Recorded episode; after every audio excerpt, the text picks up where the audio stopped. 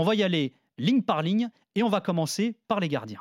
São Diogo Costa, José Sá, Rui Patrício. Alors, il y avait surtout match hein, pour le troisième gardien. On se doutait que Diogo Costa et Rui Patricio euh, allaient être là. Il n'y a pas d'Anthony Lopez, il n'y a pas de Rui euh, Silva, mais donc euh, José Sá. Alex Trippi, d'accord ou pas avec ses choix?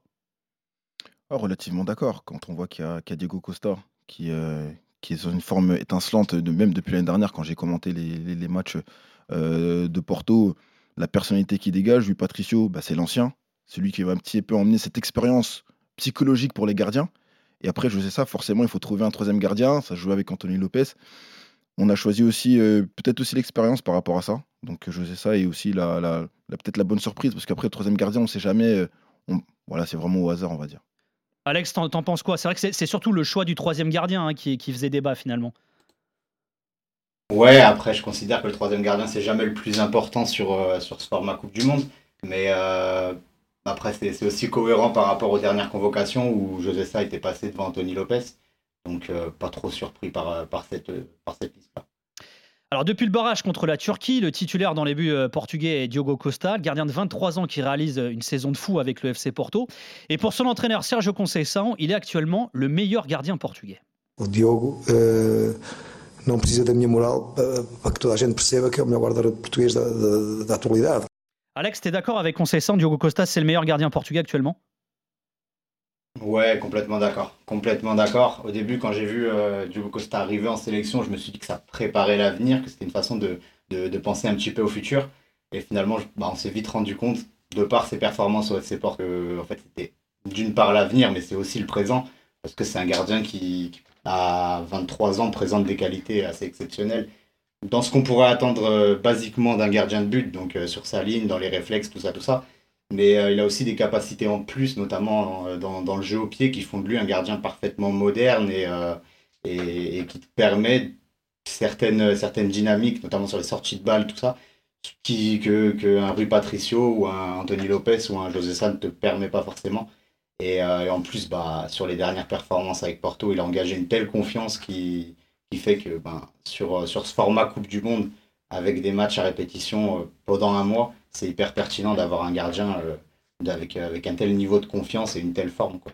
Trippi, il n'y a pas de débat pour toi au poste de numéro 1 aujourd'hui au Portugal? C'est vraiment euh, Diogo Costa devant Rui Patricio? Ouais, non, c'est vraiment, euh, c'est vraiment Diogo Costa.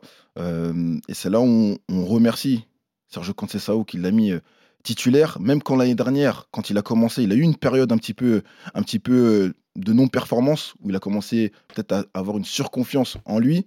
Il a quand même gardé sur le terrain. Après, ça a permis de développer sa personnalité.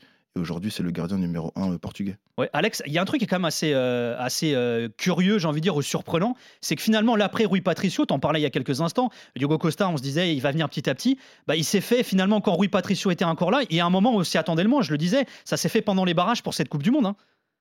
Ah mais ouais, c'était très surprenant, franchement complètement, complètement surpris. Et très personnellement j'en ai même voulu à, Fernando Santos parce que je me suis dit que c'était un peu un cadeau empoisonné pour, euh, pour un jeune gardien comme ça qui avait 22 ans à l'époque d'être lancé après un- une, une, phase une, phase éliminatoire qui s'est pas forcément bien passée avec bah, toute la pression que ça a engendré pour les barrages parce qu'il n'y avait vraiment pas le droit à l'erreur et, euh, et le lancer comme ça sur, euh, sur un tel euh, lancer un tel défi pour un match contre la Turquie sur, sur les barrages, je trouvais ça vraiment, vraiment, vraiment dangereux par rapport à, à ce qu'on pouvait attendre de, de, Diogo Costa. C'est un gardien, ça fait des années qu'on sait que ça sera peut-être l'avenir de, de, la sélection au poste de gardien de but. Et, et là, il y avait vraiment toutes les chances de le griller. Parce que je me disais, et, si ça se passe mal pour lui, s'il fait une, boulette qui, euh, qui viendrait éliminer le Portugal et euh, bah, empêcher le Portugal de participer à la Coupe du Monde, à 22 ans, ça peut être très très dur de s'en remettre. Donc euh, j'avais l'impression qu'il prenait ce risque-là. Maintenant, bah, Diogo Costa a montré qu'il avait suffisamment de, maturité pour répondre à cette pression et finalement s'en sortir comme un roi pour aujourd'hui devenir une évidence dans les buts. Ça doit être dur hein, pour Rui Patricio quand même, Trippi. C'est- lui, hein, le héros de 2016 notamment. Et puis, mine il a quand même euh, une figure hein, derrière lui, Diogo Costa. Il a une certaine pression aussi maintenant. Non, bien sûr, mais après, est-ce qu'il y avait certaines fébrilités aussi de, sa part dans les dernières années? Et le fait aussi d'avoir un, un nouveau gardien jeune, dynamique, avec une personnalité qui impose, ben forcément, on est obligé de le mettre, peu importe les conséquences qu'il peut avoir.